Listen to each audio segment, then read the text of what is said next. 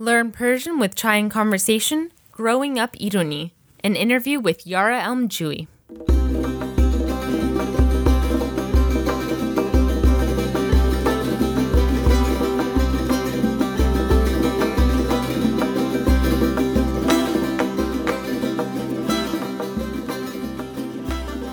Hello and welcome to Growing Up Irooni, an interview with Yara Elmjouie. I'm your host, Leila Shams. In this series, we profile members of the Iranian diaspora who are navigating their relationship with the Iranian culture and Persian language. Yara is a Webby Award winning, James Beard nominated video producer, journalist, and host at AJ Plus. He produced a four part documentary series for AJ Plus about Iranian Americans, in which he profiled many Iranians living in the United States. One particularly touching part of the series was about his own family. Despite growing up in the US, he moved to Iran after college for two years to work as a journalist and translator there. I've been following him on Twitter and Instagram for a while and have always been drawn to his engaging videos and loved the way he translates Iranian culture for an international audience. So I wanted to talk to him and see what sparked his love for Iranian culture and how he was so well versed in the language despite having grown up in the United States. So here's my interview with Yara. Hope you enjoy. Well, Yara Elmjouie, welcome to Learn Persian with Chai and Conversation. Thank you so much for talking with me today. Thank you so much for having me, Layla. Yeah, so you're my first interview where uh, up until now I've done this series, Raising Nimroonis or Growing Up Nimrooni. So you're my first full Irooni. So. Oh, full, yeah. Tamam Irooni. exactly. I'm, so you're my first guest as a Growing Up Irooni. So thank you. Amazing. It's a pleasure. Yeah. So so tell me a little bit about your background. So where were you born, um, and what is your cultural background? Absolutely. So um, yes, like you said, both my parents are Iranian. They both immigrated from Iran uh, to various places, but they settled in California as like everyone, the vast majority of our community did, it seems. Uh, where am I from? I'm from a small town in Northern California, an hour south of San Francisco called Los Gatos.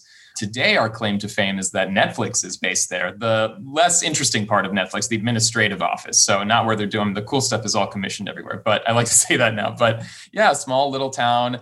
Uh, I don't know, 30, 40, some odd thousand people in uh, Northern California. I was born there. I was raised there, although I should say I was raised in a way, especially during my earlier years, between California and Tehran, because my parents shuttled back and forth. I was born after the Iran-Iraq War kind of had completed in 19, you know, I, uh, a few years after the Iran-Iraq War had ended, and uh, 1991. So my parents were considering, you know, potentially when I talk to them these days, like going back to Iran in that time and maybe living there because they'd waited for the war to finish. And uh, well, that's a whole story. So why why Los Gatos? Is that are there a lot of Iranians there?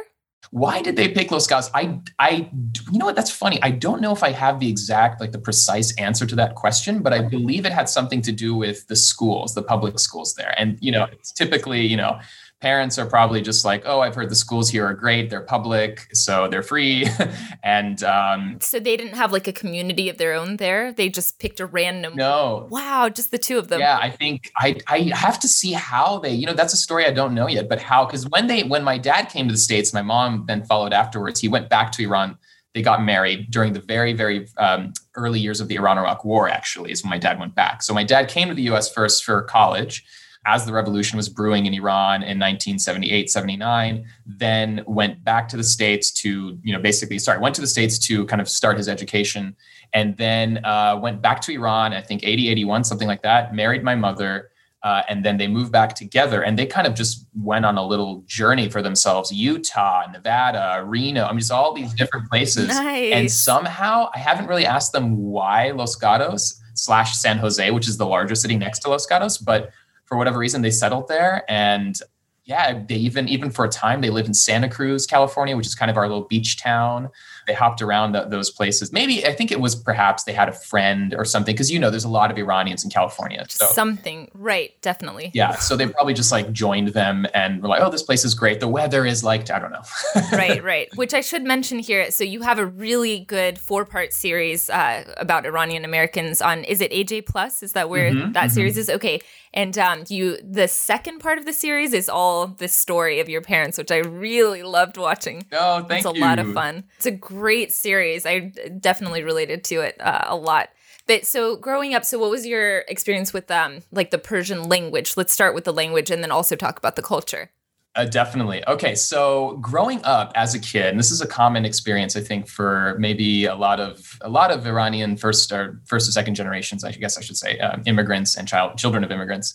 My parents, their English was not that great when I was younger. Now it's now it's great, of course, but back in the day, I think you know they'd been in the states for you know a decade or so, and it was good. Obviously, they had jobs, they were working, but it's it, you know their comfort kind of language was Persian. So they would speak to me in Persian. That was the first language that I learned to speak. And, and so it, it not only was like a matter of chronology of it being the first language I learned how to speak, but it also then became kind of this comfort food for me, this soul food of like, this is my comfort tongue. Like, if I want to feel comfortable and I want to be able to communicate whatever it is that's on my mind, I'm going to just resort to Persian because that's just that's just our little our little kind of comfort language. And uh, so I learned to speak, and it's funny because uh, you know I'd go to school and my English was not that great. Like a lot of other kids, you know, Hank, John, Justin, Jake, you know, they were all just kind of like, you know, English was their language. And I was coming in and I was kind of sometimes I remember vividly was it in preschool or kindergarten? I would accidentally say Persian words, and my friends, wow. would, I'd be like, "Yeah, I want to go to the whatever." I think I would throw out a Persian word, and then like they'd be like, "What?" They'd be like, "Oh," and it was so embarrassing. Uh, wow. Okay. Yeah, it's it's. So you didn't start speaking English until you were in kindergarten, is that right? Preschool, no, preschool. I would say, yeah, something like that. But the the behavior sort of continued. I'd I'd say, if I remember correctly, until kindergarten of accident. Wow. Okay. You know, what do you call this in linguistics? I don't know. It's not code switching, but there's some accidentally throwing a word from one language into another. Right. Right. Interesting. And then what about uh, you would go back to Iran? And yes. so that would really notch up your language. Exactly. And so I think one of the reasons it was so second nature to me, and obviously it was the first language I learned, it was our little soul food language at home. But I spent a lot of time in the first five years of my life in Iran. Immediately after I was born, almost like what my mom tells me, just a few months after I was born, they put me on a plane. We went to Iran because they're like, here's the baby. We need to bring the baby to Iran so the family can meet the baby. And again, in that mindset of maybe moving back to Iran is a possibility for them. You know, maybe things will change a little bit in Iran. We can move back, have a comfortable life next to family. And so I, two months old, I do not remember that obviously, but there's photos of me looking very baby like in Iran for a long time. wow. And what about growing up? Did you ever like rebel against trying to speak Persian like a lot of kids here do? Oh, that's a great question. So, yes, growing up, of course, when at first, obviously speaking Persian all the time, I'm not really thinking much of it. But then I'm going to school and there's peanut butter and jelly sandwiches, there's Dunkaroos. Yes, we all remember that. Yes. Yeah. Lunchables, right? And I'm coming to school with God knows what. Like, did yeah. I have my little thermos back then? I can't even remember. Oh, geez, you know, yeah. mom making food for me, packing it. This amazing is food. Yeah, right? amazing food. Where this isn't white bread. Yeah, we need yeah. white bread. yeah exactly. Yes. It was not white bread by any means. it was not the ham and cheese sandwich. Right. It was not any of those things. And uh, and so eventually, no, because like you know, people would gawk and stare and you know say things, and it would smell a certain way, and and all these things. So I that's when you know elementary school. I start to distance myself a little bit from it because I'm like, well, this is not accepted. I want to be cool. Everyone's like, what's I want to be cool. cool right, kid. fit in, totally. Yeah, fit in, right? And so that's when I start to move away from it and speak less of it. So again, it was my first language. It was the language I was strongest in, perhaps for the first few years of my life when I could speak. But then, uh, then I start English. Obviously, took over very, very quickly because uh, that was the language you're spending eight hours, at, whatever, seven hours at school speaking just English all day, and then you're with your parents for four or five hours, and you're young, so then you go to bed. So right, yeah, definitely. Well, so then did you start to lose it, or did you start to answer back in English? So that's something I never did. Okay, I never answered in English. Huh. At home, again, it was the comfort food language. So at home, I was always just speak Persian with my family. But again, I made sure like at school, like it was just full English. I want, and I had just, just these embarrassing moments that leave an imprint on your on your brain, where right. it's like one day at school, your dad, your parents don't speak English as well, or their accent right. is kind of different. And so, like my dad had said, Yara, I am an engineer. I'm he. My dad was an engineer. He got an engineering degree, but he ended up. Uh, you know buying a subway sandwich store and that became his primary source of revenue but uh, you know when we would introduce our dads at school or something what does your dad do jimmy what does your dad do justin and it came to me and my dad had always told me like on these little car rides we'd have to a subway or little like father and son talks he would say yara i'm an engineer He wouldn't say engineer. He'd say, I'm an engineer. And I, Oh, that was just because of his accent. So I go to school proud, like, oh, it's you. Justin went, you know, I don't know who else went. And it's like, oh, it's my turn. What's, what's my dad? And I'd be like, so everyone, I'm proud to say Oh, this was in kindergarten. My dad is an en junior. And they, everyone was like, what? What? What? It was, I was mortified because Oh, nobody knew what it was. And then the teacher, I think the teacher was trying to be very sweet. And the kids were like, what? And and she's like, oh, eventually she popped in. She's like, oh, do you mean engineer? And I was like very re- resolute. I was like, no, he's an engineer. so these um, these experiences were yeah, it leaves an defi- imprint for sure. definitely. And so that goes. I mean, I can go on to say how it changed though, but this is skipping ahead a few years. Right. Okay. So then what about reading and writing? Were you learning reading and writing? Ah, okay. So reading and writing, uh, no, I did not. And my parents definitely wanted me, were interested in me learning it. Uh, we went, I can't remember when this was. We lived in, I went to, um, so, okay, so when I was born, we went to Tehran, we moved back. And then I think, I think at the, we went back again, we stayed for a significant amount of time, maybe before preschool. I did preschool. Then kindergarten, we left a little early. So I didn't finish kindergarten in the United States. I went to Tehran where I enrolled in an international school Ah, interesting. for okay. the end of it. Uh, just a little bit left. I know it was a few months, something like that. So we left, and I think this was a legit attempt to try to make Iran our, our you know, home. And uh, that is, I went to international school. I think I kind of learned, and got a little bit familiar, but I don't remember learning very much. It wasn't until eighth grade, I think, or so, seventh or eighth grade, my dad was very passionate. He loved Iran. He was like, when you're grown up, I'm moving back to Iran. That was his like, I'm going to go back to my my homeland, blah, blah, blah, blah. And so he's like, you should go to the, you know, learn Persian. And so she, he put, he enrolled me in this class. I hated, I did not want to learn. Again, that sort of feeling of I want to be like Jimmy and Jake and Justin and whatever. And uh, I did not like the teacher. She was very strict. I didn't like spending my Saturdays learning the characters, but I did learn the characters of Persian.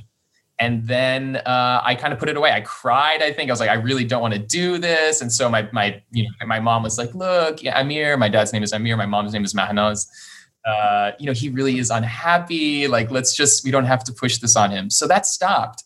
And it wasn't until high late high school, early college that I started to pick it up again myself. Um, I developed an interest in it was not at the behest of my parents.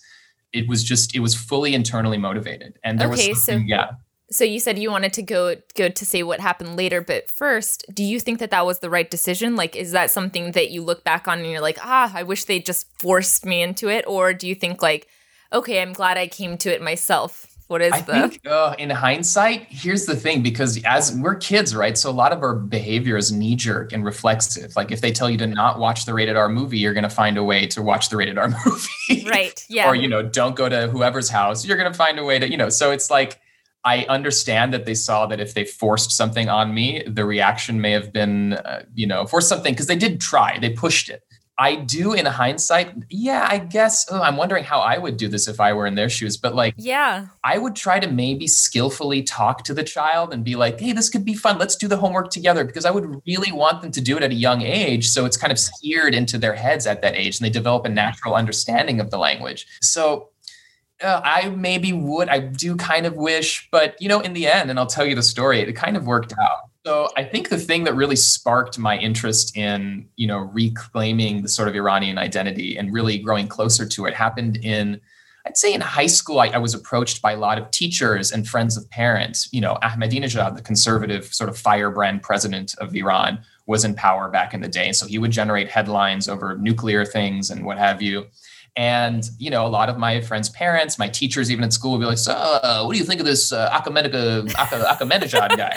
Yeah. you know and uh, i'd be like well, i didn't know how to answer the question i was like well i, I don't know i mean he, i guess he's not good yeah like i would just try to parrot something that i'd heard elsewhere right. but the more i got asked and like you know kind of the father of orientalism edward said talks about this uh, a little bit you know you kind of become unfortunately you become this reference point for a lot of americans and westerners for this culture that they don't know about so i became that reference point essentially and for worse or better, I've talked to Alex Shams about this and others. Like it, it propelled me to learn more so that I could answer their questions. And one of the ways that I had to learn more was to learn how to speak the language and write it and read it and and learn about the history. So that happened and then 2009 there was a green movement protest in iran against you know the re-election of ahmadinejad which was marred by allegations of fraud or you know legitimate leg- legitimate claims of fraud in that uh, election. People broke out in the streets and so that I saw all these young Iranians in the streets, and I traveled to Iran and only seen my family at that point. I didn't have any like Iranian, like cool Iranian friends like that were my age. And so I was like, wow, if we had lived there, I would have been potentially one of those kids protesting. And so that 2009 just like thrust me into this uh, mood and into this sort of mindset of I need to learn everything I can about the Persian language so that I can learn about my heritage and learn about where my parents came from and learn why all these young people that look like me and dress like me are in the streets protesting. And that just set me off on this like obsessive quest to learn about Persian and learn Persian and go to Tehran over the summertime. You know, I had the privilege of doing this to go study at the University of Tehran's Dehkhoda Institute. Oh, wow. To take language classes. And I just, that became my, my pride and joy is learning Persian. Amazing. So now you're like super, like you can read easily. I can read, write. I've live translated Amazing. before. Um, right. It's, it, it really became an obsessive journey. And, uh, and I, again, I was, I was a budding journalist and I wanted to cover Iran for Western media. And so I was like, because I'd seen it, you know, all my teachers coming to me, my friends' parents coming to me with these questions What is Iran? Oh, Iran is this. Oh, the women there are so oppressed, blah, blah, blah. And I really wanted to kind of, you know, apply this corrective of the Iran that I knew and saw. And I traveled to see my family and the joy and the hope and the, you know, the other sides of Iranian, you know, there's obviously suffering and sadness, but there's, you know, it's like any country, it's a country of 80 some odd million people. There's so many more stories than, you know, what we see kind of often reflected, I think, in, in, certain segments, I'd say, of you know the media in, in the Western world. So yeah, that's kind of well, we have a we have a lot of listeners like you who grew up in the United States who probably didn't who weren't able to travel as much to Iran to study. But what would you uh, tell them? Like, what would your tips be to become more proficient in the language? What resources did you find mm. um, besides De which is amazing? But oh, right, yeah, definitely. I was very. I can't remember how I learned about it. it must have been when I was at NYU. One of my professors or somebody mentioned it to me. I was like, oh wow. my which, god. What did you study at NYU? Uh, I did Middle East studies and political okay. science. Yeah, so I did uh, those. But to your question, uh, what would I recommend? So one of the things I did, so before I went to Dehkhoda, I started taking Persian classes uh, at NYU. I was very, again, very fortunate. They had a Persian language instructor. They had a few, two actually, I think.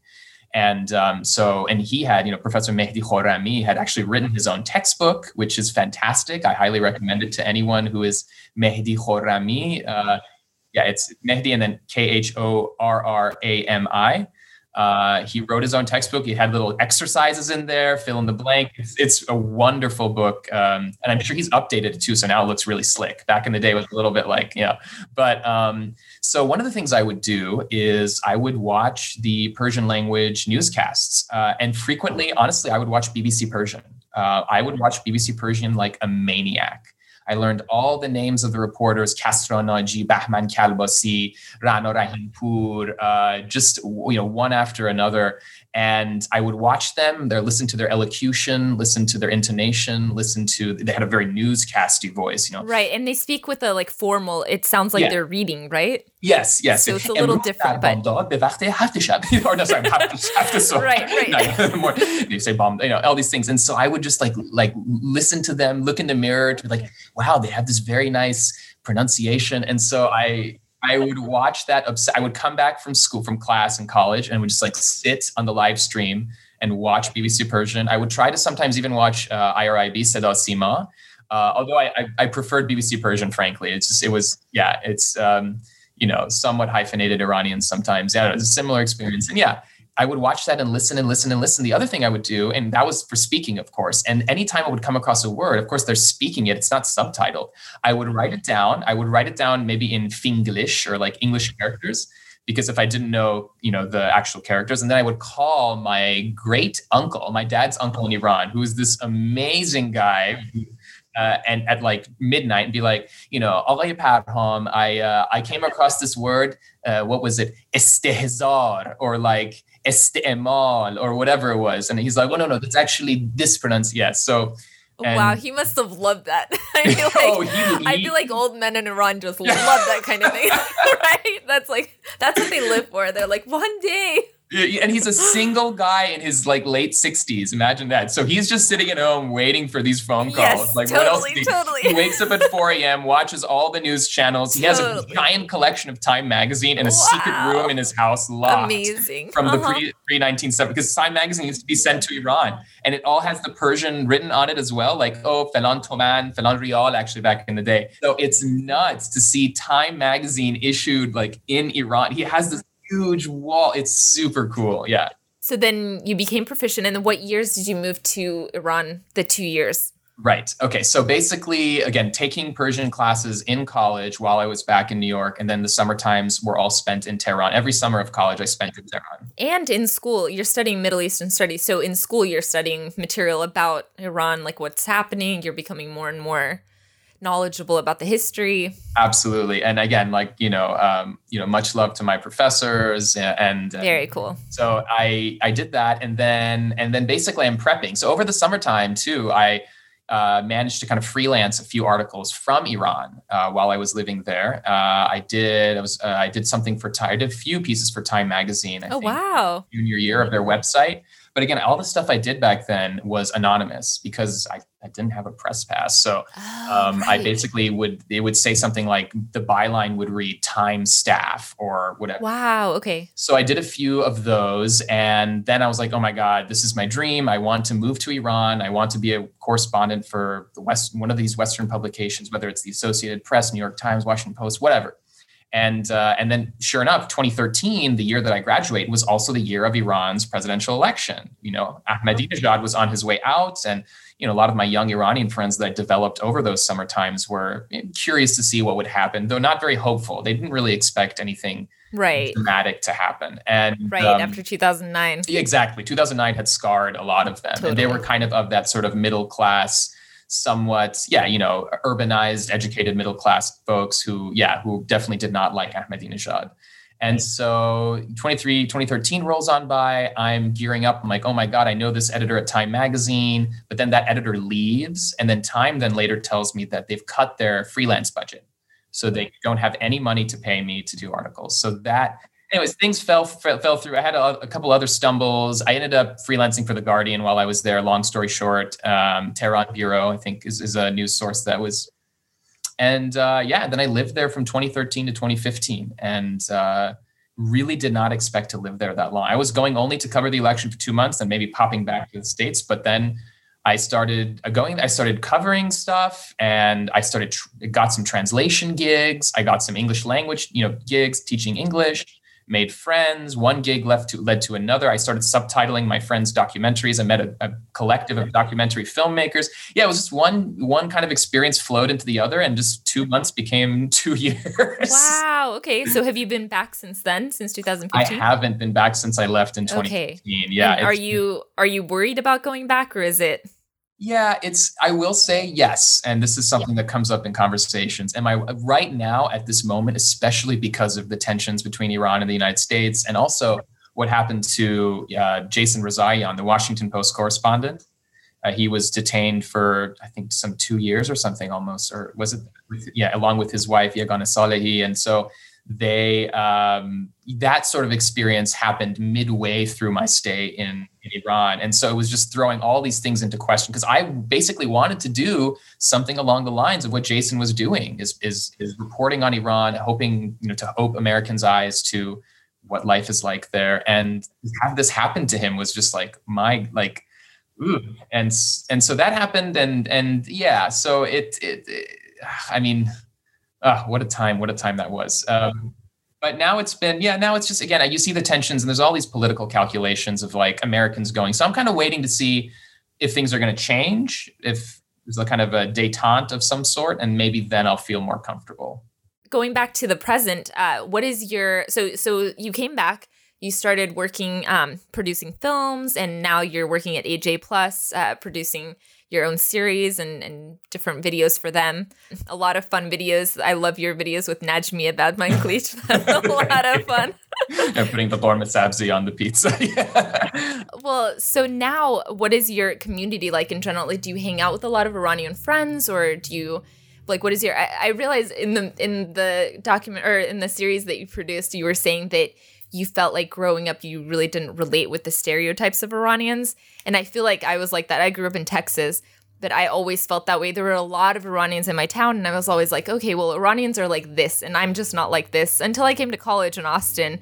And then I met all these people, and I was like, oh, these are my people. These are my weird Iranians. Right, right, right. Totally. Yeah, which I, I noticed that you used uh, Maryam Kashani's uh, photographs in your in your oh from the series. documentary yeah, yeah yeah yeah so she was at school here for a while too so Oh. I, I include her in one of my weird iranian friends but um yeah what's your what's your community What's like What's my now community like? It's very interesting. It's a mix of, if I look at my friends uh, today, it's a mix. I have a lot of Arab friends from all over the Arab world, from the Levant to North Africa to, you know, you name it. Um, and I'd say probably right now, like in New York, like, you know, uh, I have, you know, Syrian, Kuwaiti, uh, Lebanese, Palestinian, Palestinian Iraqi, uh, and then a lot of South Asian friends, Pakistani, Bangladeshi, um, you know, Indian, uh, and then I'd say what else? And then obviously, of course, we have Iranian American friends who, and even Iranian Iranian friends who've just moved here. So it's kind of very much a South Asian, Middle Eastern kind of group. And yeah, that that would probably be my friend group today. And and and and there's just something so nice I've realized now looking back on it. If I had these friends when I was younger, I would have been able to navigate a lot of different parts of my identity and feel comfortable with different parts of myself much earlier than I actually did. Like if I had folks from, again, I'm not a particularly pious person, but friends of mine today, many of them are from Muslim background. And so like if if I had had that and been able to talk to people and I didn't feel so alone in whether you know being called names on the playground or being made fun of for your appearance or your skin color or your your hair or you, anything you know unibrow thing all these sorts of experiences right like if i'd had someone to share that with it would have been so much less lonely and so much easier to kind of just make it through than the torment and kind of the self-questioning and the suppression of parts of my identity that that you know who knows what that led to. But like yeah and and and and you know now as an adult i just feel like i can just float in the water i guess maybe that's one you know and not have to worry about i this is like i am who i am and this is great Right. There's other people who are like me who i surround myself with. And and right. yeah well kind of my last question was going to be but maybe i'll i'll say that now. Um what is your in general what's your uh, connection with the iranian diaspora and what's your how do you see it developing in the future? Because it seems like to me i've had this podcast for 10 years now and i i'm just now starting to get more into social media with the podcast but I so I don't know if it's just me or in general it seems like there's this explosion of people doing really good work in this space and really um creating great content and connecting uh, with one another and Yeah, I think it's amazing. Scholars like Neda Maghbouleh, you have scholars like Amy Malek, you have uh, you know Alex Shams, uh, Rustin Zarkar, all these folks, uh. There's tons of them uh, that are doing phenomenal work. I mean, Ajam Media Collective is one of my favorite sites. Uh, was recently on this like Zoom conference call with uh, Rustin over there from from Ajam, and uh, I think I think it's it's just so amazing that we have this now. We have folks studying the diaspora because there's so many of us. I've seen a stat again. I don't know if this is true, but something like five to six million Iranians live outside of Iran. I think is the last time I heard a stat like that. Again, strewn throughout the world. Um, a large of the plurality of them, obviously, in the United States, and and you know our community and i think this is really a product of how new our community is. If you look at chinese americans or japanese americans uh, mexican americans these folks have kind of longer um, i should say older roots in the united states. Like they their immigration patterns started much earlier than ours or their mass immigration patterns whereas ours kind of really starts to kick off with 1979 and the revolution and I just think it's a natural function of the time that we've been here in the West and our community and how our community has grown. And now we're starting to see those publications. We're starting to see those voices. I just saw this beautiful documentary by um, someone I re- met recently on via Zoom uh, by Julia Elihu, who lives in uh, uh, Los Angeles. She's a filmmaker, writer, director, and she did a piece called Yasamin that uh, looked at sort of the trauma of a young Iranian girl moving to the United States during the Iran hostage crisis in the early 80s and being made fun of for her appearance, her unibrow at school. And like the fact that we have this media and this literature and these stories, whether they're videos, films, articles, music, even. I heard of this amazing remix, like cool remix of a Gugu song that was happening. Is is I'm glad that if I have kids or if anyone has kids, that they'll grow up in this environment where they can surround themselves by diaspora media and folks navigating their identities and their feelings of in-betweenness with all of this stuff to make them feel less alone. Like that, that to me is just so beautiful and so wonderful. And like, I think it's very inspiring. And I can't wait to see what the second generation, third generation kids are going to do. And uh, ideally, let's see if, if, the language and the culture is passed on. I don't know. That's kind of the question. Are we going to be, is it like the Italian American story where, where I don't know, where we become less and I don't know. I don't know. We'll see. well, yeah. So that's my, that's my last question for you. So uh, in the future, if you do have kids, do you think, how do you think you'll navigate it with your children? Are you going to uh, force them to speak the language or are you going to do it? How, how are you going to, how are you thinking to do it? Ooh, you know what I'll do? Here's the thing. I don't like forcing, but right. I like making something look cool. Okay. so, okay. so I think thankfully, thanks to all the folks that are in our diaspora community, uh, there are a lot of ways. There's cool YouTube videos about Bishkan, you know, whatever it is. Right. There's cool YouTube videos about Iran. There's cool podcasts like yours. Uh, you know, like I think there's a lot of stuff to help make our culture look and feel cool. Right. So that they're when they're at school with Jake and Justin and Matt and whoever it is, right. like when they're there, they they don't have to like shy away and be like and and blend into something that's not them. They can be like, okay, you you're bringing this to the table at the age of five or six. Look at this cool thing that I'm bringing to the table, and they can be proud of it, right? Because they're in this environment. So the answer to your question is, I, okay. I mean, will I wouldn't say force, but I would I would do my very best, everything in my power to make sure they learn Persian and honestly, frankly, Arabic as well. Okay. Because I my I took an Arab a year of Arabic in college and it improved my Persian so dramatically. Interesting. okay.